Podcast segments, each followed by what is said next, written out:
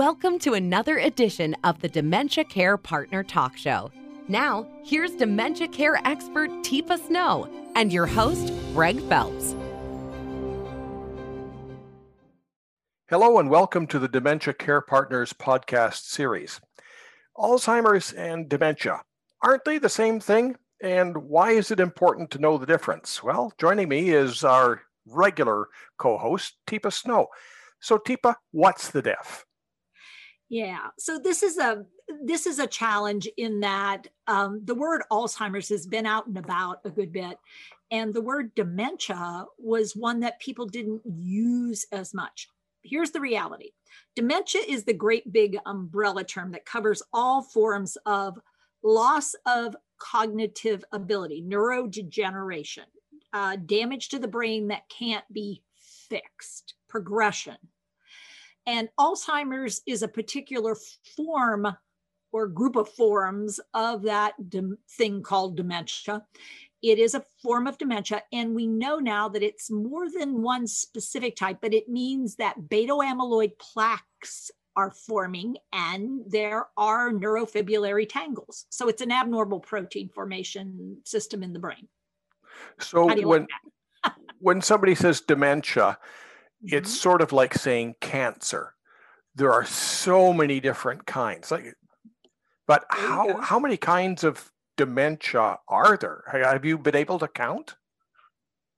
Yeah, well, this is a tricky sort of question because you'd think there'd be a central bank where all of them are listed, but in fact, it's sort of difficult to get a common space where everybody agrees. So internationally, there have been some researchers and scientists who put it at over 200 and some. Uh, and then there are some places that only give it like 4, 10, 15. And I've been able to sort of locate and identify somewhere around well over a hundred, but I haven't gotten up to 200. But there are a lot of forms, types, and causes. And that's sort of one of the tricky parts is sometimes you might end up with a similar protein malformation, but why you got it could be different. So, for instance, if it's caused by multiple sclerosis, that's real different than having it be caused by genetic code from your parents. But the symptoms may be the same, um, but it could be a different cause. And so, why would that be important, do you think, Greg? Why would it be sort of important to think, well, it's caused by something different? Why would you want to know that, do you think? Well, I, I, am going to flip that question back to you and sort of say, why is it important to know the difference? Because, I mean, aren't we talking about the same disease? And isn't the treatment or lack thereof all the same? Aren't the behaviors all the same? Ah, and now you get to the crux of the matter. The answer is no. they aren't all the same. And no, not all the treatments are the same. And in fact, there are certain dementias where the very medication you would use to help with symptoms with Alzheimer's, you would not want to give somebody who has, for instance, a frontal temporal dementia. Um, because what's wrong in the frontal temporal dementia is not at all what's wrong in Alzheimer's. They don't lack beta amyloid um, in their system. They actually have plenty. And what's wrong in their system is a tau pathology, which is different phenomena. So adding a medication that isn't designed for what's wrong ends up causing problems and potentially more symptoms and even significant problems in living. So, um, no, and not all of them progress the same, and not all of them start in the same parts of the brain. So, it's actually pretty complicated. Uh, why do you want to know? If I'm a family caregiver or partner, I'd want to know so I would have a handle on, oh, well, this is part of their dementia versus, well, this isn't part of that dementia. So what's going on here? I mean, do I have uh, a urinary tract infection or do I have uh, maybe they took too many of the pills they were supposed to take. I mean, what's going on? So I sort of sort out what's dementia and what's not dementia, or what's this kind of dementia and what means something else is starting up here. So, slightly different topic, and we'll get back to our main part. But quite often, people are sent home from the doctors with the diagnosis your mm. dad's got dementia. Mm-hmm. Okay, you've just told me that I don't know a damn thing.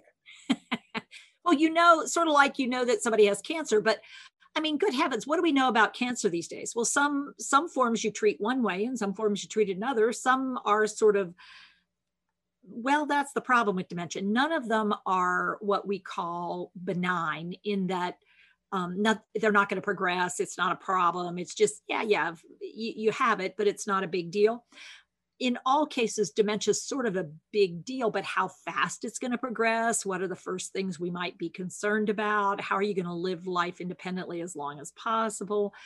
That varies by dementia. So, really, a physician hasn't really been very helpful if all they say, well, it's dementia.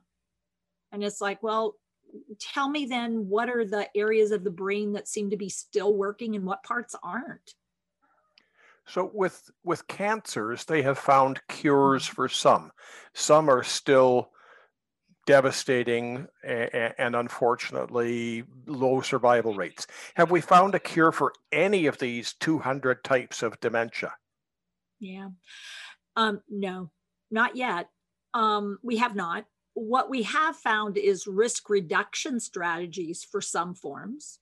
Um, and maybe in one form, we could slow the progression down a little bit, um, but no prevention and no cures that I'm aware of. And I'm pretty tuned into the international community, and I'm not hearing, oh, yeah, we fixed it.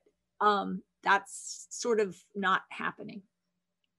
So, what does this mean for a care partner?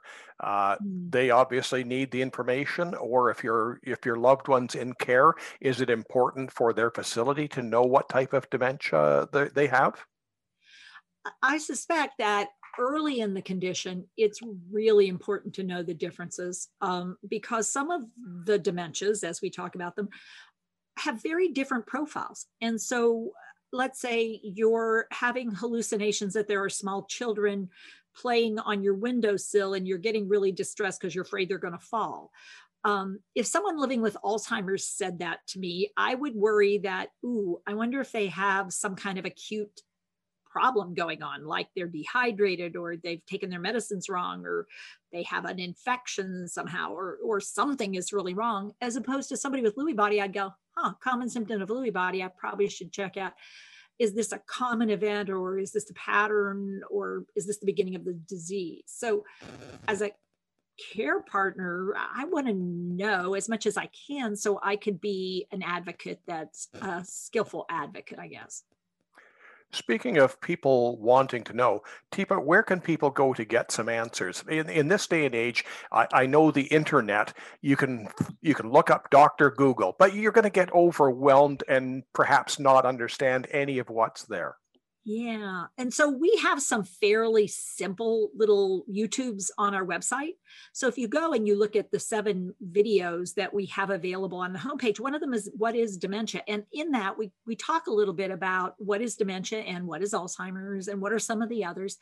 And then we even have some webinars that we focus in on some of the different dementias and common symptoms and common issues and common concerns for family members, for professionals, and for people living with dementia are these resources available to anyone or do I have to subscribe and pay a fee?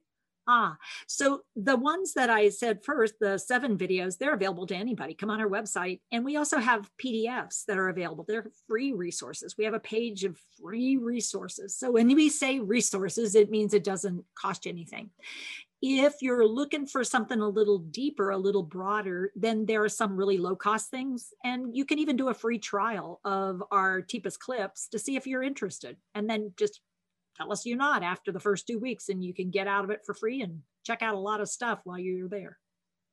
Teepa, thank you very much and look forward to our next program. My pleasure. It's good talking to you, Greg. You've been listening to the Dementia Care Partner podcast series.